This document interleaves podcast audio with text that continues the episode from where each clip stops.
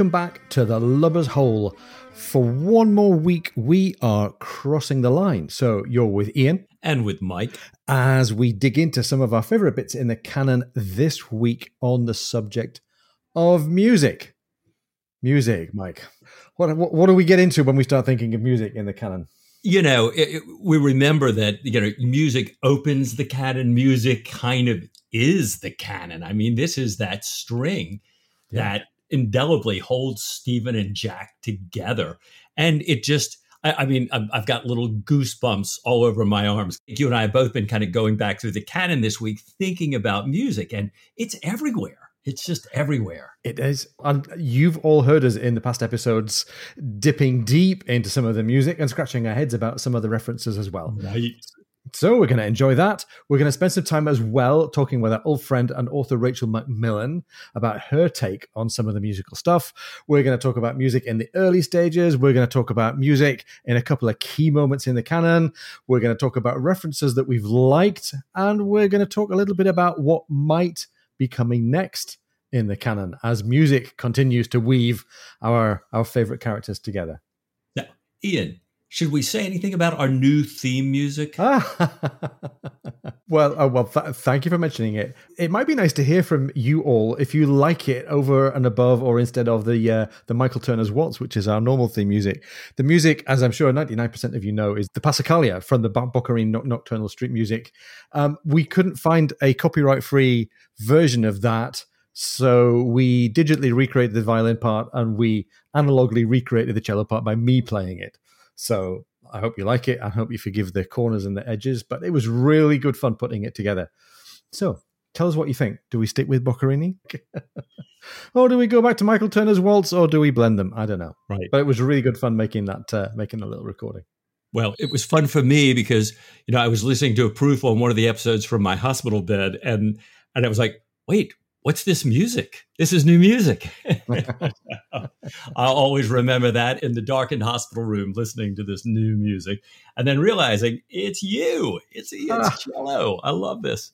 So, Mike, we're going to talk about a couple of key moments here. That we're going to hear, I think, from Rachel a lot about um, Master and Commander and how those opening moments really kind of set up the friendship between Jack and Stephen. One of the amazing things for me, Ian, is you know we had Rachel McMillan on the show so many times, and and you know I follow her on Twitter, and she is just so insightful about so many things. She loves the canon as much as we do, as much as many of you out there listening do, and um, you know she did a great job of taking us right into the beginning of the canon and the role that music plays in Jack and Stephen's meeting. It's a huge pleasure to welcome back an old friend and past guest and O'Brian fan and all round literary enthusiast, Rachel McMillan. Welcome back, Rachel. Thank you so much for having me again, Ian. This is so fun. It's great to have you back. And of course, this week we are talking about music um, in the O'Brian books. Uh, do you want to start out by telling us a little bit about music and you? well, I just I have a long history of studying voice and opera. I was going to go into that path, but you mm. really have to want it badly. And so in university, I was studying it and thought, I really miss books. So I can still, I, you know, study under teachers, but have a life in books. Um, but because I love music so much and because, you know, in the before times, I was always at the symphony or we have a great, yeah. um, Toronto has a great Baroque orchestra called Tafelmusik hmm. and they play on period oh, yeah. era instruments and so i've always really been into the baroque period and luckily um, o'brian definitely was as well so because i'm so musically minded as an enthusiast i can't help but notice because it it always reveals something new how it becomes a language in the Aubrey and Maturin series. Yeah. He's very intentional about the music he uses and when he uses it. Absolutely. And he almost puts a marker down for that, right? In the opening paragraph of book number one, Master and Commander. Oh, and that's why I think it's so interesting because the entire friendship of Jack and Stephen, who are two opposite people, um, you know, in the Ionian mission, he says they're almost as unlike as men could be, unlike in nationality, religion, education, size, shape, profession, habit of mind they were unified in a deep love of music. And this hmm. starts at the beginning in Port Mahon at the governor's house at a concert where their separate reactions to a piece almost leads to them getting in a duel because Jack is going bump, bump, bump, and he's reacting to music in his physical way, and Stephen is having none of it. And so I think it's really interesting that what is um, parlayed to be one of the greatest literary friendships of all time starts with a fight over yeah. music. So we know from the very beginning that music is going to be a major motif in the exploration of these two men and their world together. Right. And and it's great that it's it's brought in almost without saying that they're both musically aware. I mean, we're, we're going to learn exactly how, and we're going to learn how that works for characters as the as the books unfold. But straight away, these are two people who care enough. You know, the the guy sitting in the row behind me in the concert, thumping his foot, isn't thumping his foot because he doesn't care. He's thumping his foot because he's really super engaged in the music, and they both care about that. Even though we get we get a bit of a clash to begin with.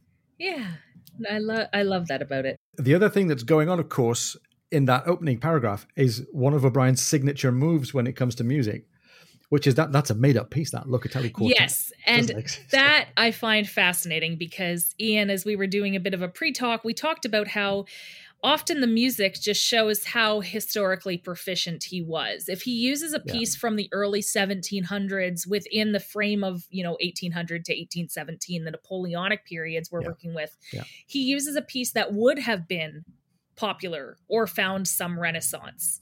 Um, he uses pieces that f- are familiar to everybody. He uses popular music, like Mozart became very popular, that people were humming him in the bars and in the streets, and he definitely uses that but sometimes he just makes up pieces that don't exist. And I, I, can't say I know exactly why when he has such a wide frame of reference. Yeah. but he does. He just makes up these pieces for Jack and Stephen to play. Here's the thing. I, we, we, talked a little bit about the musical detective work um, earlier on when we were reading Master and Commander.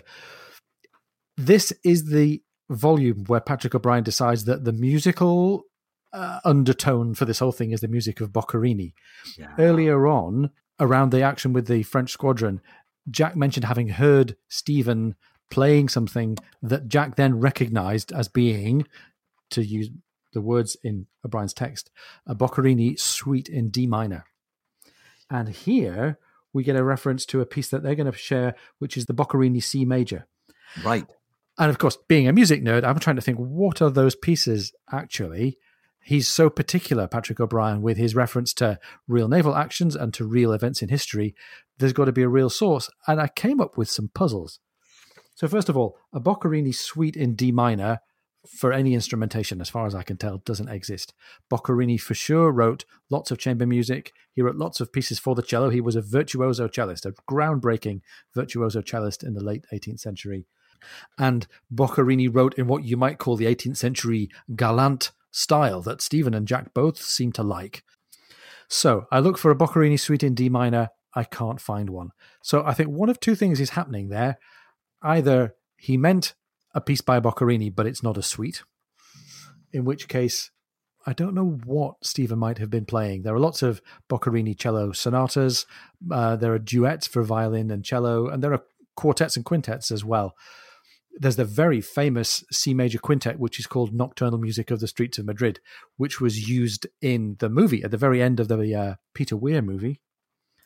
And here we have a Boccherini piece in C major described, which I think, well, there are C major pieces, none of which really match the descriptions of the movements here. We have a description of a noble and almost desperately sad slow movement. So here's where I got to with this.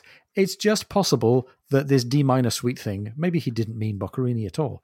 It, I could imagine Patrick O'Brian meaning J.S. Bach, and J.S. Bach wrote suites for the cello. He wrote a very famous suite in D minor for the cello. This Boccherini C major reference, I'm going to guess a piece that suits this reference, although it's not in D major, is actually in C major. There's a sonata for cello and violin. It has a slow and sad third movement. It had a last movement that's lovely and complex and triumphant. And I just think Patrick O'Brian's been scattering keys and titles willy nilly.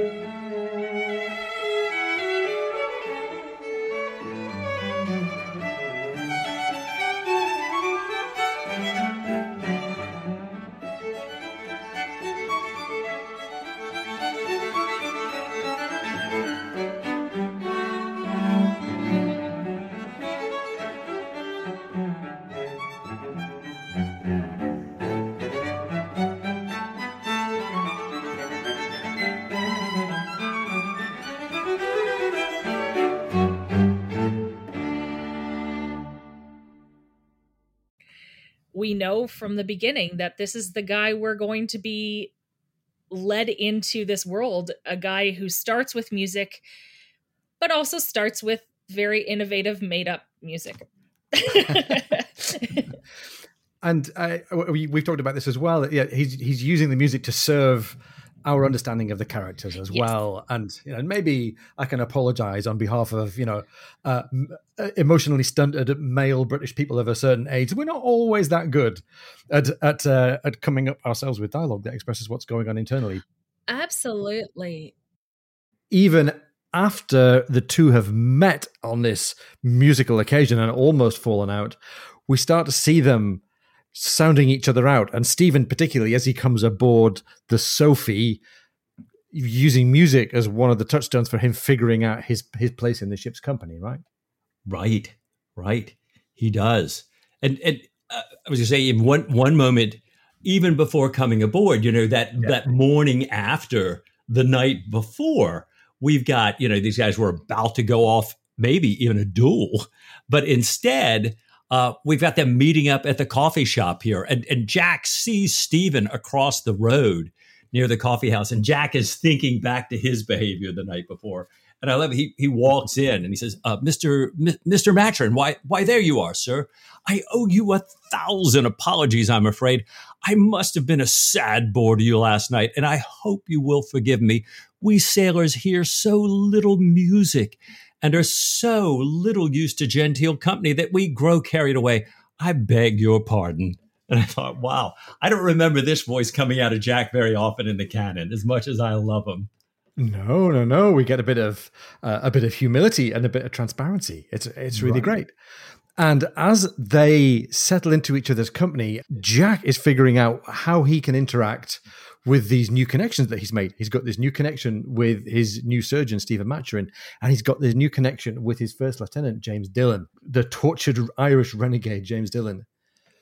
And it says, he knew very well that his tight, self contained world was hopelessly out of tune. And by the way, he's also noticed Marshall the Master isn't quite on speaking terms with Dillon either, for reasons that we'll find out about later.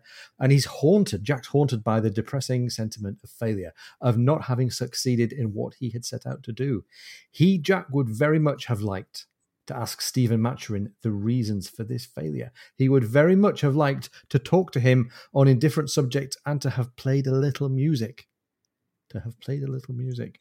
But he knew that an invitation to the captain's cabin was very like an order, if only because the refusing of it was so extraordinary.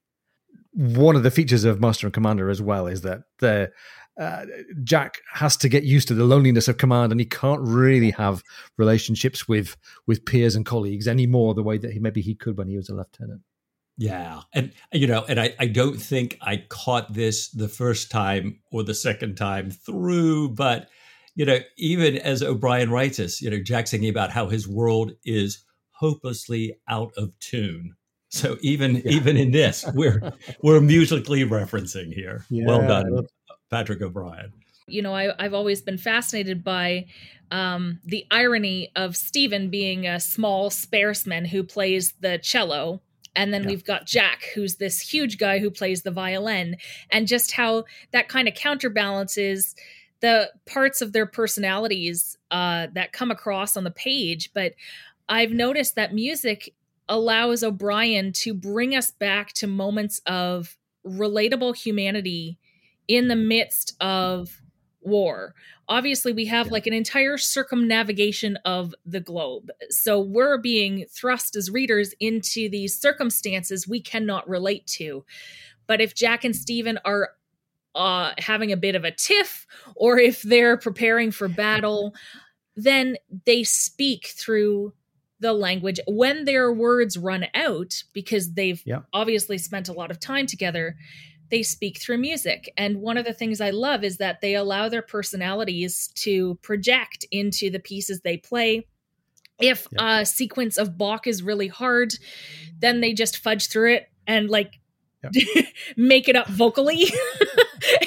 it's like this is too complicated. Um and Ian, we talked just go about- bum, bum, bum. Yeah. it's just bum bum bum but we also Yep. talked about how you know when stephen is tortured he uh, loses use of his hands for a while Yeah. jack doesn't go off he he kind of measures his playing so that stephen doesn't feel so behind and that's just a little wordless emotional moment that i think is really strong It, it's lovely, isn't it? And I, I love the fact that later on, I think it's later on in the canon, we discover that S- Stephen is listening to Jack playing alone just what a great player Jack is. Like Jack's got some real talent, and it's just it makes that earlier um, kind of soft pedaling by Jack even more generous and friendly and kind of warm spirited. It's Absolutely, because he enjoys the camaraderie that they have. Yeah. But I also think it's a wonderful exclamation point that Jack is a very overbearing presence Yeah. who is very clunky on land, who doesn't have the grace of a refined nautical officer, uh-huh. but he his music is where he can be refined and where we see a little bit of the grace he doesn't have. And anytime that I can't remember what book it is, but Jack wanders into a chapel and he hears some organ music, Mm. and the descriptions that O'Brian uses to describe what Jack is hearing is in the lines and the mass of the ship. It's like he sees the grace of the vessels he loves so much through the music. So it, it gives Jack a bit of a redeeming artistic quality from like the guy in the bear suit who's yeah, who's always making a mess of things, Yeah, which I and- love. and and I love Jack. I think it's from Jack's point of view. We learn about the this famous Bach um, Chaconne from the Partita, and, and he's trying to play it, and he realizes how deep it goes, and it's a really kind of perceptive, you know, take on this particular piece. Yeah. And it was that that we were talking a little bit before we started um, this little recording that, you know, I read someone who said that O'Brian, especially in that moment when Jack is kind of absorbing how beautiful this Bach piece is, that O'Brian very much writes like a music critic. Yeah. It's another one of the we can easily say he was the renaissance men of writers because he has so many tools in his toolbox and one of these is when music is expressed it's done so beautifully it gives Yeah. you an opportunity to appreciate pieces uh, at least the legitimate actual pieces in a new way which i love Yeah, and I've heard many people say that they gained by reading the O'Brian books, they gained an interest either in history or in period fashions or in reenactment. Yeah. And I bet there are some people out there who've learned to like, you know, not only the um, the contemporary pieces, but some of this older music as well. We're going to get onto, I think, the subject of of the movie. And for those of us who can't remember, Yeah. t- t- tell us whereabouts the movie sits in your kind of a canon of appreciation. It's my all-time favorite movie. I just I love it. And I I've said this numerous times before, but I think it's because, you know, obviously the movie live leaves out my big passion, which are the two women within the series. But the movie does an amazing job of encapsulating the world of 21 books, 21 stories, one's unfinished, in a two and a half hour time frame you're immersed in the world of the you are dr- literally dropped right into the world Yep. of the ship. And the music punctuates a lot of what's happening.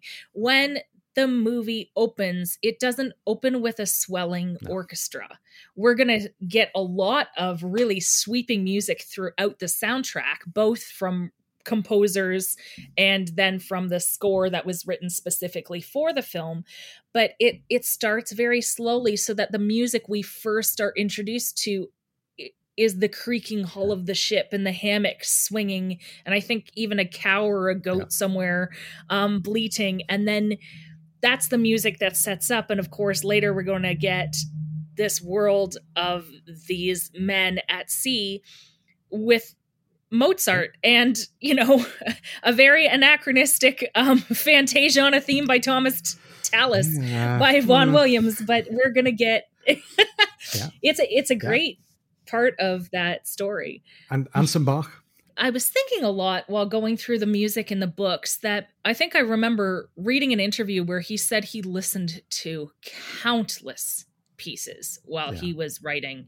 Um, because the, there is such a well but the pieces he chose are highlights from Jack and Stephen's literary musical experience. I mean, obviously, yeah. we have some Mozart in there because Mozart is mentioned quite often throughout.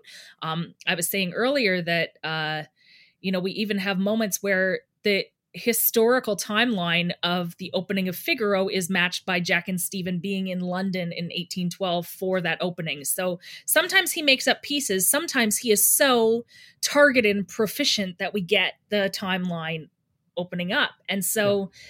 the range of music that we get in the film, the Boccherini, for example, the yeah. um the night music it's it's kind of the again it hits on the experience of the books but in kind of the cliffs notes or coles notes as we call them in canada version yeah now i know that the movie got an oscar for sound editing i don't know if it got an oscar or a nomination for mm. score and soundtrack or not I don't know, but there is that one sequence where it splices an actual Boccherini yeah. piece into the music that was composed specifically for the film.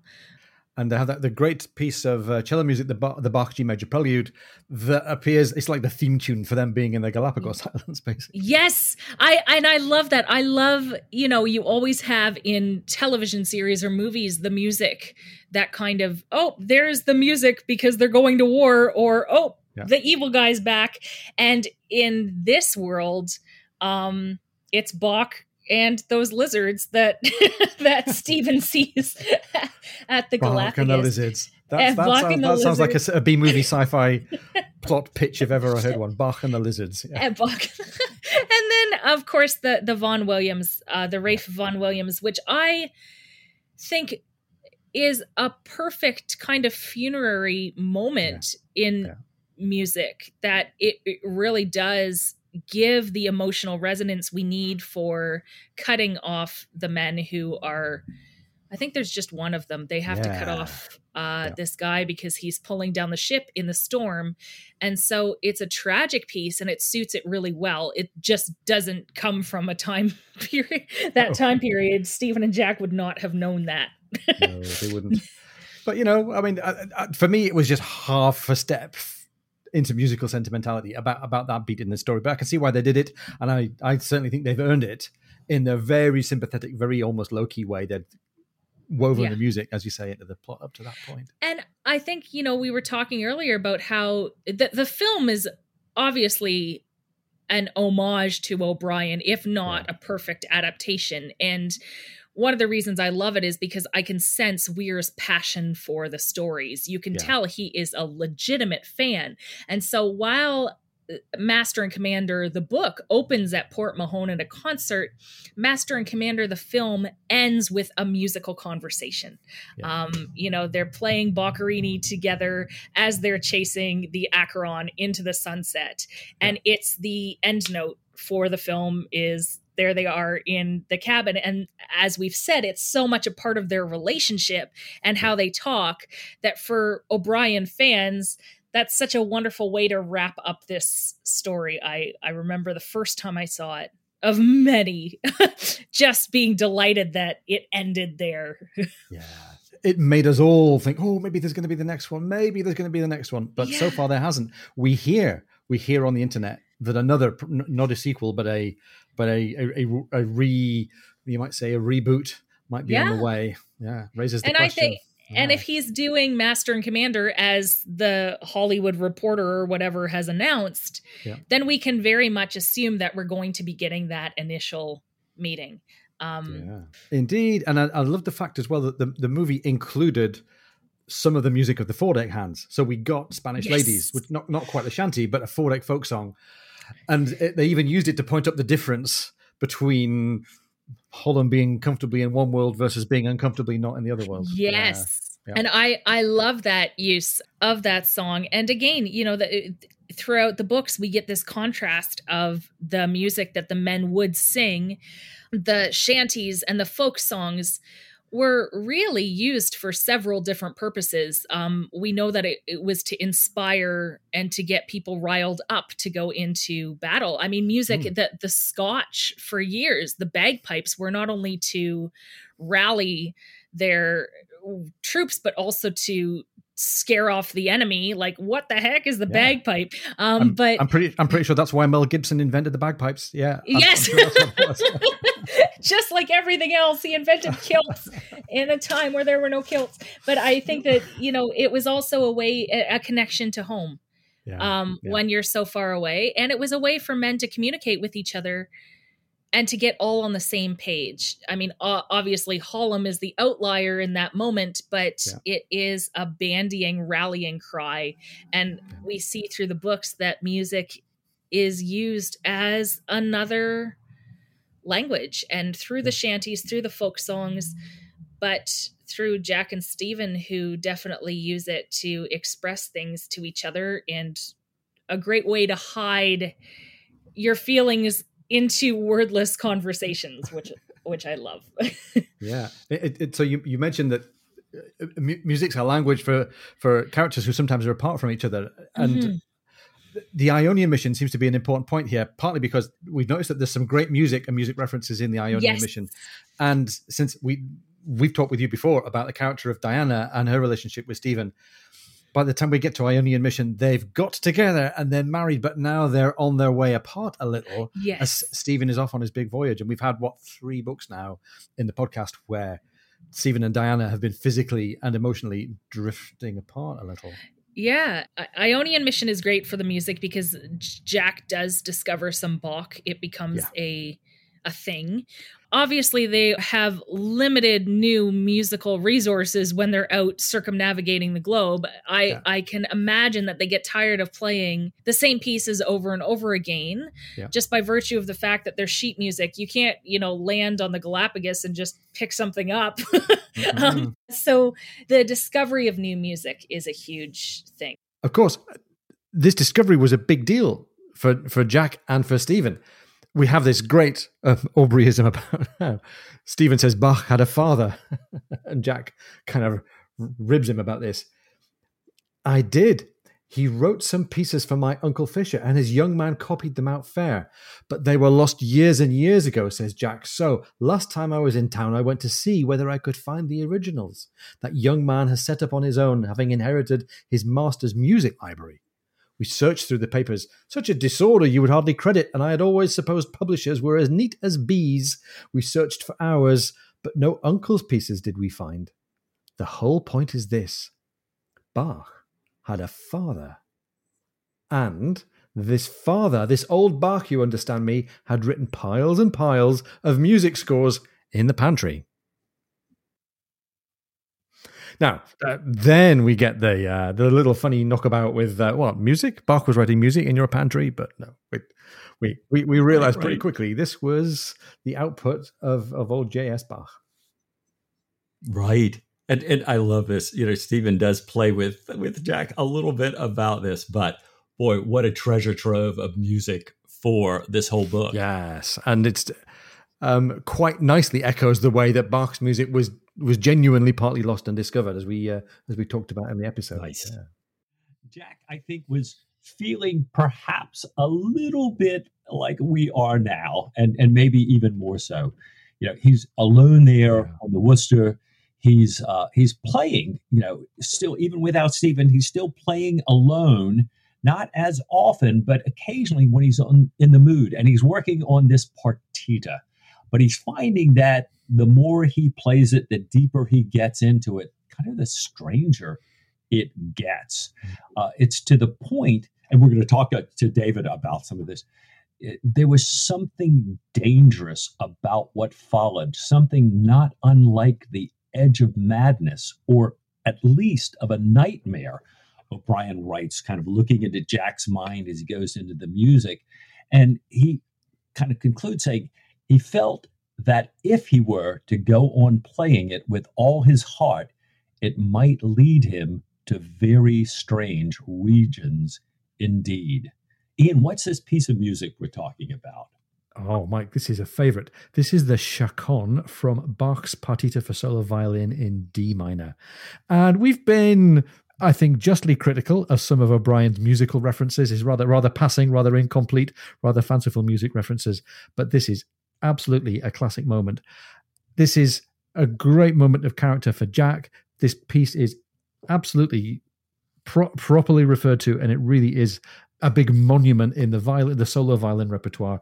So, what better moment to go really off the deep end? What better moment to really dig into the connections of music and the Aubrey Maturin canon?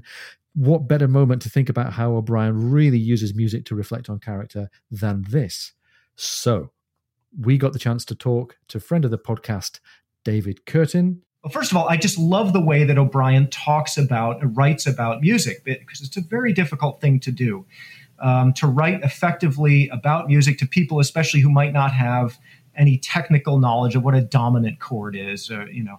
So, you know, one has to sort of walk this fine line between being overly technical, on the other hand, being just sort of vacuous and emotional. And I think he does that maybe better than anyone else I can think of. I, I, want to pick up on a couple of composers and a couple of episodes in particular, if sure. that's okay. And David, maybe it's okay if I go straight to a quote because I think there's a reference in the canon that we might be able to get a lot out of. And I want to go to a reference that comes up in the Ionian mission. This is talking about Jack playing a piece on the violin. He had really been in a mood for music, it says, and in any case, the partita that he was now engaged upon, one of the manuscript works he had bought in London, grew more and more strange the deeper he went into it. The opening movements were full of technical difficulties, and he doubted he would do them justice, but it was the great chaconne which followed that really disturbed him. On the face of it, the statements made in the beginning were clear enough, could be followed with full acceptation, although not particularly hard to play.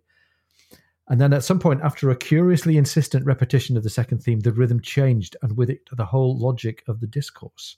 And it says that Jack recognized the whole sonata and particularly the chaconne was a most impressive composition, and that if he were to go on playing it with all his heart, it might lead him to very strange regions indeed.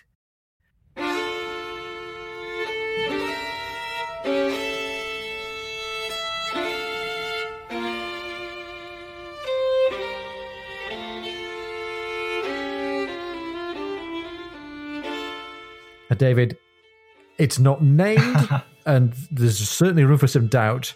But I think we've got a good hunch as to what piece it is that O'Brian has in mind. Right. So this is the famous Chaconne from the Partita for unaccompanied solo violin, number two, and this is one of the, if not the best known among violinists, uh, solo work, uh, and it's it's just a, a monumental work.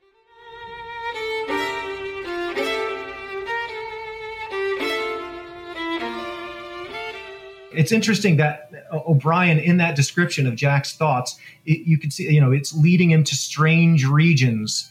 Um, yeah. So, and, and, what it what it reminds me of is this quote actually by Brahms. Now, Brahms, of course, a great admirer of Bach, uh, one of several composers to take up that chaconne and use it as a basis for a piece of his own. Now, first of all, a chaconne, what it is is it's uh, essentially a series of variations on a bass line and or a chord progression.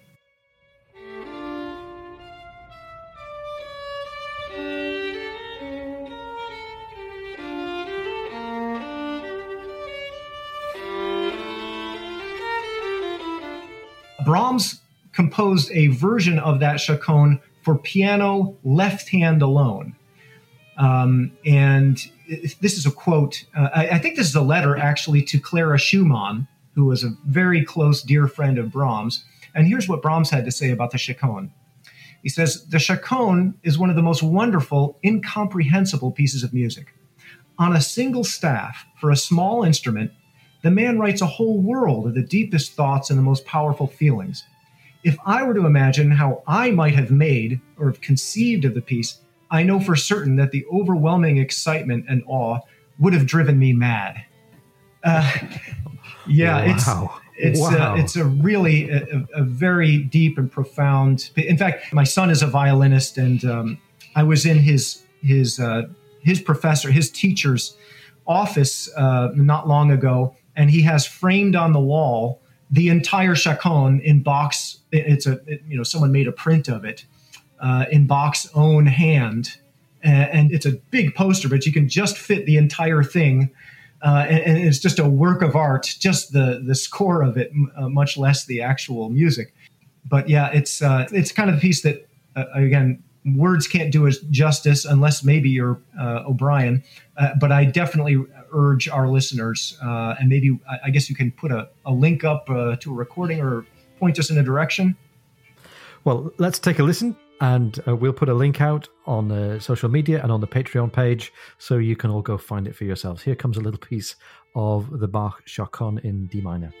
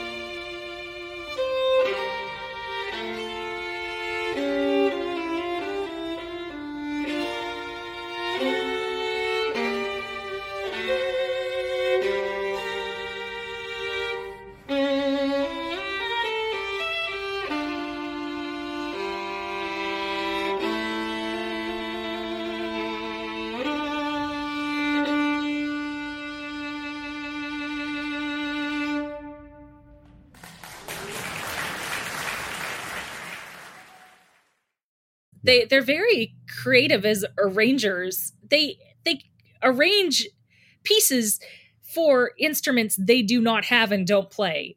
Yeah. I mean, O'Brian not only makes up songs, he allows Jack and Stephen to kind of make up their own musical world, which I think is so interesting. Yeah, and there are some Bach pieces mentioned there that I'm pretty sure don't exist, or if they ever existed, they never got found and published. Um, yeah, the, the, I... the St. Mark Passion, for example. just making it all up. And we talked earlier, um, just before we started recording yeah. here, about how O'Brian was a little bit pretentious. Um, yeah.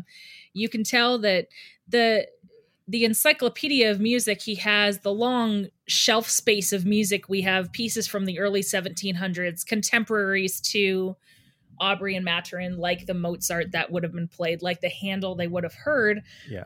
But he also digs up these composers that have not stood the test of musical time. yeah, exactly. And he he just assumes we'll all know them, just as maybe he assumes we know which pieces he's made up. well, and I think he also it's a similar way that yeah he assumes that we'll be okay with what a mizzen topsail is, and if we care about it, we'll look it up. And if we don't care about it, we'll just take it as part of the kind of flowing, you know, scenery and patina of the stories. And I, I think that's one of the magical things about O'Brian, not just in terms of musical experience, but everything about these books is there is and i'm you know i i'm a writer for a living so i have editors who will tell me as i'm working on a manuscript you need to make this reader facing you need to give context yeah. o'brian does not give context. If you don't know it, you can go and get your Dean King book, your compendiums. Yeah. You can, I mean, we have the internet now, but yeah. for a lot of readers who were reading O'Brian, I can just imagine how it would have been overwhelming. It's it's like Shakespeare. Once you get into it and you don't feel you have to know every last reference, Yeah. it becomes readable. But uh he he is a musical snob and if you stop Yeah. to think about all of it it it will take away from the story so you just kind of accept that he's info dumping on you and you move on Yeah. He, he, he, as you said, already said though, he does quite a nice job of placing us at a particular time in the in the real timeline of composers like Mozart. Um, I think there's a moment where early on in the canon, in Post Captain, it's the piece of Amiens, and they were talking about going to Vienna, and I love Yes. kind of speculating what music would they have heard. They would have heard Beethoven Yeah. and Schubert, I guess, as well in 1802, if they'd gone to to Vienna. Yeah. And Jack might have been terrified by Beethoven as a as a dangerous innovator, but I think Stephen might have liked him. i think stephen would have enjoyed the kind of romantic outlandish moments in beethoven I love you know, as, as you and Rachel were talking there about who might they have heard in Vienna. And I was trying to, you know, I sort of going back in my own mind and going, yeah, I remember they were thinking about going to Vienna. Where was that? It was chapter one of Post Captain. Hmm. Um, you know, Jack is uh, is saying to himself, you know, that that he should have sung softer. He's kind of apologizing for some some prior behavior, but he's telling he's talking with Stephen and he's saying, you know, hey, hey, we've got a lot of prize money and we've got this long delay over making him post captain. Um, and you know, maybe he'll have like six months run ashore here. Um, and he's talking to Stephen about what they might do. And he says, hunting, hearing some decent music, the opera. We might even go to Vienna, eh? What do you say, Stephen? And I thought, there it is. There it is. Jack and Stephen, what have they had gone to Vienna at this particular time in musical history? Wow. But as it was, as it was, they settled down in rural Sussex, next to some next to some sociable ladies, and then history turned out to be the way that ah, tis, history history in the Patrick O'Brian world took the turn that we all knew it was going to take. It did. It did. And and we and we have this recurrent theme that O'Brian does. He kind of foreshadows whether these are kind of good guys or bad guys, good gals or bad gals, Yeah. according to their relationship with music. So, you know, we have Mrs. Williams introduced. And and, and we know, you know, the first time we see Melbury Lodge, you know, there's a pianoforte there. It, you know, O'Brian tells us it's surrounded by sheets of music, covered by many more. And Mrs. Williams walks in and she's just all agog, you know.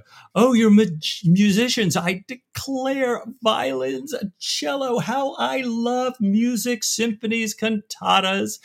Do you touch the instrument, sir? She asks Stephen.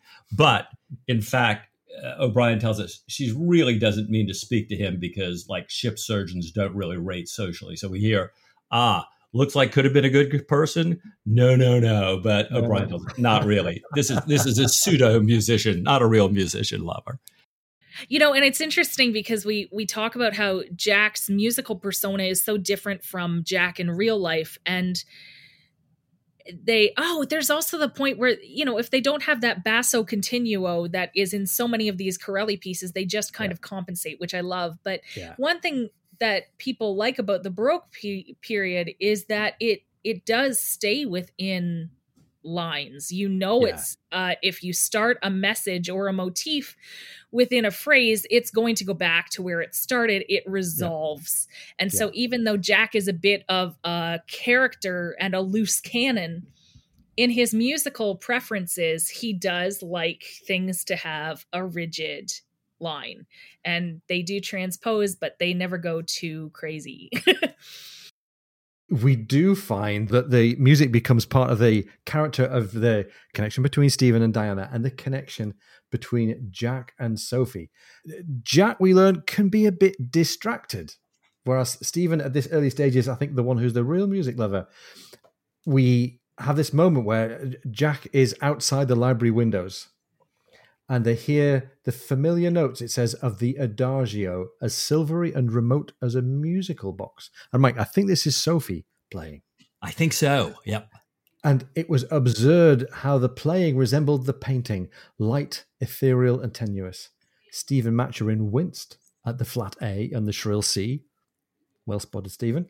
At the beginning of the first variation, he glanced uneasily at Jack to see whether he too was jarred by the mistaken phrasing, but Jack seemed wholly taken up with Mrs. Williams' accounting of the planting of the shrub, a minute and circumstantial history. So, St- Stephen's willing to be very single minded in his pursuit of music. Jack, perhaps willing to have his attention go elsewhere. Yeah. And I remember back to this how Stephen can tell that, you know, they've changed who's playing the piano mm. outside or downstairs or wherever they are.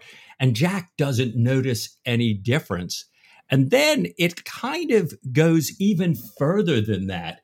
You know, you were talking in about about Jack and Sophie and the connection and music. And so we have this scene where, you know, Stephen's listening to Jack play after Jack has listened to Sophie play. You you want to tell us a little bit about that one? Stephen is kind of observing the differences between these different players. He talks about Jack, says he takes pains, he is full of goodwill and industry, yet he cannot make even his fiddle utter anything but platitudes except by mistake.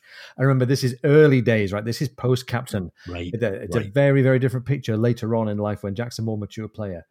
On the piano, he says it is worse, the notes being true. So he's saying that the kind of the, the, the false uh, the false-heartedness, if you like, of the playing becomes even more noticeable when the intonation is true, like you get on the piano. You would say it was a girl playing, a 16 stone girl. There's an image for us all to have in our heads.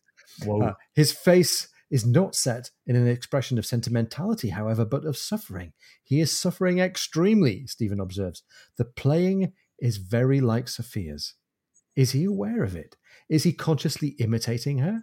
I don't know. Their styles are very much the same. In any case, their absence of style. Mm. But perhaps it is diffidence, a feeling that they may not go beyond certain modest limits. They are much alike. And since Jack, knowing what real music is, can play like a simpleton, may not Sophia playing like a ninny hammer? But I misjudge her. Mm. Oh, dear me, he goes on. He is sadly moved. And this is uh, Stephen now getting to cast a, a, a, sarcastic reflection on Jack's national character. Dear me, he is sadly moved. How I hope these tears will not fall. He is the best of creatures. I love him dearly, but he is an Englishman no more emotional, lachrymose. Jack, Jack, he called out, you have mistook the second variation. and here we we get a little insight into into Jack and Sophie and the connection, and we get just pure Stephen right out of the gate. this is pure Stephen. Yes, he's a great listener and a great critic. he is indeed. You know, one of the things that we find as the canon goes along is not only is there music between Jack and Stephen, but there's music all across the ship. And the music seems to get better and better, not just with Jack and right. Stephen, but also across the ship, as as we'll come to, you know, as as we move later in the canon. But here, like you say, early on, we're at HMS Surprise, and it says the frigate could boast no high standard of musical accomplishment. Etheridge had never really known the tune of his comic song, and now, bemused by Mr. Stanhope's port, he forgot the words too. But when at last he abandoned it after three heavy falls, he assured them that, well sung by Kitty Pratt, for example, it was ir- irresistibly droll. How they had laughed. But he was no hand at a song, he was sorry to say, although he loved music passionately. It was far more in the doctor's line. The doctor could imitate cats on his cello to perfection, would deceive any dog you cared to bring forward. Oh. so, you know, the, the, thought of, of, of, you know, I can't imagine Stephen trying to deceive a dog by playing a cat on his cello, but I can't imagine the crew thinking, now this is a great use for music. and it's another example, I think, of uh, characters that we're meant to see as unsympathetic, like this guy Etheridge. Uh, right. The first thing that we hear about them is that they are either tone deaf, or they don't like music, or they play the flute. Like those are the signifiers that we're not allowed to like this person. Particularly the German flute. I think absolutely. and and I think as we get to Reverse of Medal, we're going to find a, a whole assemblage of German flutes. Yes, yes, indeed. Coming right up. And even before the Ionia mission, as Jack and Sophie are dealing with the extended absence from each other, we get this reference to Jack and Sophie sharing a musical moment on one of those rare occasions when he's ashore. When she, Sophie, had to go in to attend to the children, he went in with her, and she heard the strong, familiar step as he moved about the house. Presently, he reached the music room and her piano. Notice it's her piano. Right. And her piano, rarely used but fortunately retuned for the girls' lessons, gave out a great series of crashing chords, rising and rising with a splendid gaiety before they dropped to a deep, meditative thunder that merged quietly into a Hummel sonata that Jack often played and that she herself had learned long ago. Then he took his fiddle, a fiddle far above his station, and by the way, a fiddle much different to the one that Killick sometimes used to talk about.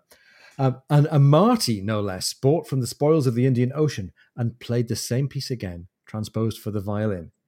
He did not play well. It was long since he had had a fiddle in his hands, and in any case, the fingers of his injured arm had not yet recovered all their nimbleness. But it would have been all one to Sophie if he had been Paganini. The house was alive again. It was fully inhabited. Oh, I love that. I love that.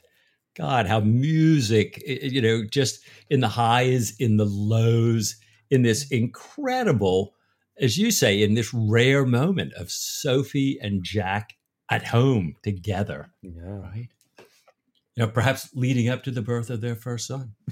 yes. Could could well be. Music as an aphrodisiac. So, so, Jack's sort of spiritual encounter with the Amati, as as heard by Sophie, is a bit different from Jack's encounter with his fiddle at sea, as observed by Killick, isn't it? Do you want to, do, you want to do the Ionian mission quote there, Mike?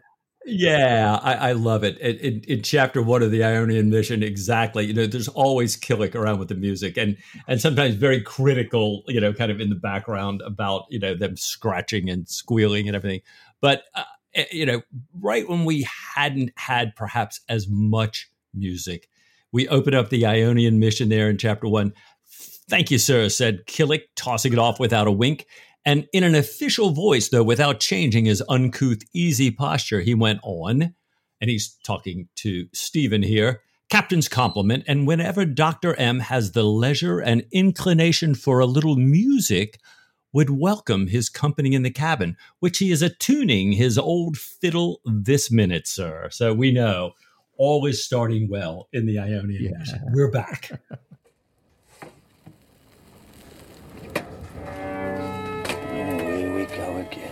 Scrape, scrape, screech, screech. Never a tune you could dance to.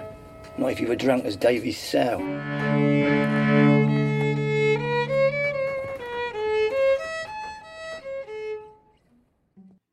You know, one thing, Ian, in the Ionian mission that I think really hadn't hit me before until we were going back and thinking about music and music through the canon. You know, we've talked about this connection between Sophie and Jack and music, Jack and Stephen with music. And I thought, well, Diana, even though Diana played, and, you know, we had like in HMS Surprise, you know, there were some musical references over in India, but still not kind of directly to Diana. And and I kind of felt like that was a missing piece for me. And then I I got to this point in Ionian Mission where um you know Jack and Stephen are there, you know, and they're going to be playing some music and and we come across here as they're sitting here in the room O'Brian's writing about Jack. He thought about the time when he and Stephen had competed for Diana's quite unpredictable favors. He had behaved much as Harry Bennett was behaving now, and he had savagely resented anything in the way of tactful hints on the part of his friends. His eye rested on the dressing case she had given Stephen. Mm. It had long since been confided to Killick to be kept dry and shipshape, and it now lived in the cabin where it acted as a music stand.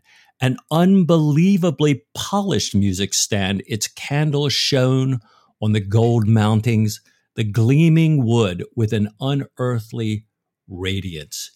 And so there was this feeling like, it was like, wait, in the midst of all their music on the yeah. ship all the time, Diana is there in this gift to Stephen. Yeah. I love and, that. And it being Diana, of course, it's a slightly outrageous, slight, right. slightly vainglorious, slightly badly chosen ill-timed gift, but it's still a gift, and it's you know all the language about it is about its beauty and its radiance. Uh, and its familiarity as well, and it's really touching. Right. I think if Stephen looked at it and thought, "What in the world we will do? You know, would we ever do with this on board of Man of War?" Now it's always covered in sheet music whenever we find it. I want to move ahead to one of my favorite moments of, uh, of, of foreshadowing through music. And Mike, now we're getting into the book that uh, you and I have been talking about lately. That's the Far Side of the World. We've had Chekhov's gun, we've had Chekhov's shark, we've had Chekhov's a bunch of things, but I don't think we picked up on this when we were reading the Far Side of the World just a few episodes ago. And night after night, we read Stephen and Jack have been playing. Playing where? Playing in the Great Cabin. Playing in the Great Cabin how? Playing there in the great cabin with the stern windows open and the ship's wake flowing away and away in the darkness. I'm like, that's absolutely a bit of foreshadowing. the open windows and the wake are going to play a part in this story. But anyway, they're talking about playing music. It says, Few things give them more joy. And although they were as unlike in nationality, education, religion, appearance, and habit of mind as two men could well be, they were wholly at one when it came to improvising, working out variations on a theme, handing them to and fro, conversing with violin and cello. Although this was a language in which Jack was somewhat more articulate than his friend, wittier, more original, and indeed more learned, big difference from Post Captain. Right. They were alike in their musical tastes, in their reasonably high degree of amateur skill, and their untiring relish he was obviously getting getting himself bang up to date with references to Mozart. He mentions mm-hmm. a couple of Mozart string quartets, and of course, he mentions Marriage of Figaro, and I got that takes us into the yes. world of Letter of Marque, doesn't and it? And Letter of Marque, and for readers who have not gotten there yet, um, we know that Stephen and Diana are having some marital issues, partly due to the space between them. Um, yeah. You know, there's some distance and rumors about Diana being um, unfaithful. Uh, but O'Brian literally ends Letter of Marque with a tableau from The Marriage of Figaro. Yeah. The last lines of Figaro are cited in the very last page. And we have this ironic kind of all's well that ends well. You know, the the translation is uh then we will all be happy. They're both, you know, a contented married couple. Yeah. Um and that that that just really speaks to how O'Brian often usurped theatricality or music to punctuate what he was saying in a story. And the irony is that as readers, we know Je- Stephen and Diana will never have a smooth sailing course. That's not the point uh-huh. of their relationship. But for the time being, there is this frozen moment that is bolstered by this musical reference that allows us to be like, okay, things are good for a second. We can breathe. yeah, it is, and I think we're we're encouraged to enjoy it just for the moment. Like, like everybody's okay. That's the whole point of that last verse, isn't it? That yeah. let's let, let's have a party now because everybody's together and we're happy and it's all going to be fine. And what what went before and what may be yet to come might not be quite so, but we're allowed to just enjoy it for how it is. Yeah. And Mozart is great for this because we yeah. know that he was a popular composer, not yeah. just by the higher echelons, but he was a people's composer. Absolutely. Um, Figaro became so popular, people would sing, you know, it's it's such a different world where people would appropriate one or two pieces from Magic Flute or from Figaro and sing them much like pop songs. Yep. And you don't see that a lot in that time period with so many of the operas. So he was a very accessible people's composer. And I think that O'Brian using him is a nice counterbalance to, you know, Bach is not as much fun to hum aloud sometimes because of the religiosity and you know there's so much in Bach that kind of makes you ashamed of the way you live. you, know, you know, you don't want to go to a pub and you know uh, Jack and Stephen Jack having a night of debauchery and then have Bach in the background. Or but I think that well, I don't know. I think there's there's a very worldly side to Bach. The cello suites are all dances. Uh, and yes. not prayers. So yeah, yeah. well, we and, could. Mm. Oh, there's so there's so much in the composers he chooses, but I I do yeah. love the fact that y- you can find Mozart in mm-hmm. O'Brian in yeah. the film version and in the books. And Letter of Marque just ends beautifully if you ever want to see O'Brian at the peak of his musical decision making in the books, then that is a that is one great example.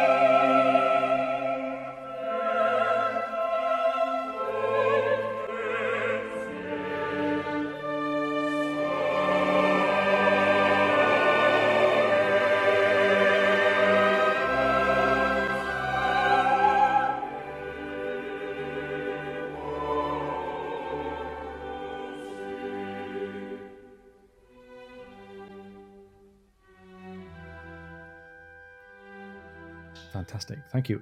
And mm. uh, speaking of Mozart, let, us go back to the world of Rachel McMillan for a second.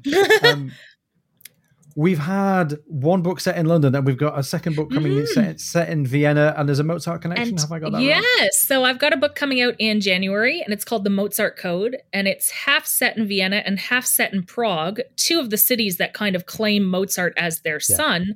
Yeah. Uh, just as the Cold War is beginning and the Iron Curtain is falling, and of course, Vienna does not fall behind the Iron Curtain, but Prague does. And I kind of use the very real um, instance of Mozart's supposed death mask being found in a Viennese pawn shop in 1947 as kind of the instigating into uh, an MI6 agent who's in Vienna and has his own romantic issues with a woman who I, I'm not even lying. Her last name is Villiers. I have uh, Sophie Huntington Villiers, um, who has a pearl necklace that is kind of my stand in for the Blue Peter because I'm uh-huh. such an O'Brian fan.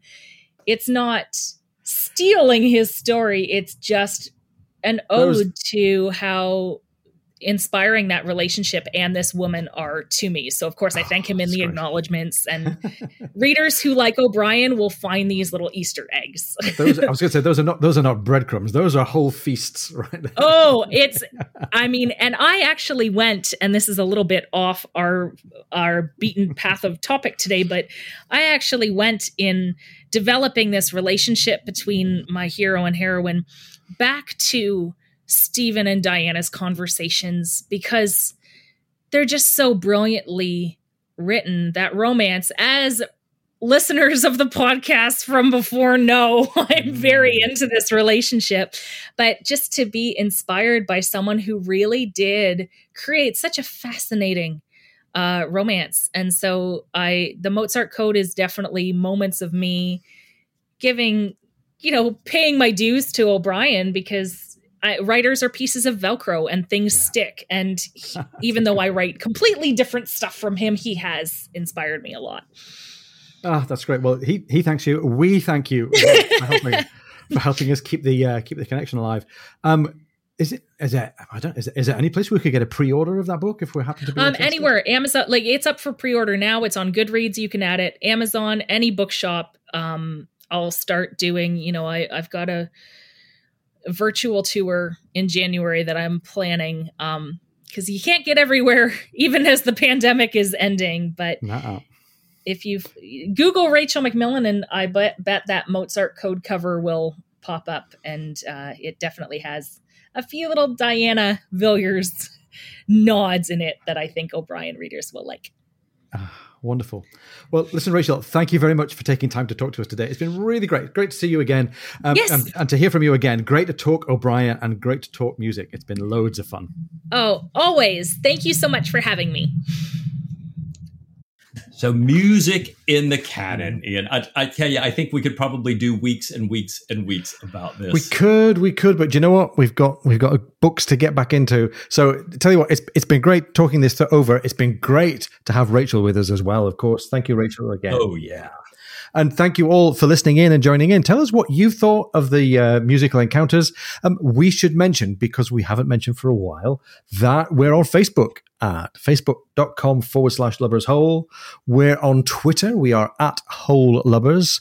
And we are on Patreon. If you want to join our dedicated ensemble of uh, music oriented supporters, you can go over to Patreon and hear some more about the Lubbers Hole at patreon.com forward slash Lubbers Hole and give us your feedback and your thoughts. So the music will continue, the canon will continue. And and I think Ian, we're we've at that point where you know we've crossed the line yeah. we've had neptune aboard we've all been bled we've dumped the blood out to the sharks and perhaps it's time to pick up the next book next week. What would you say to a little bit more patrick o'brian? Mike the reverse of the medal i should like it of all things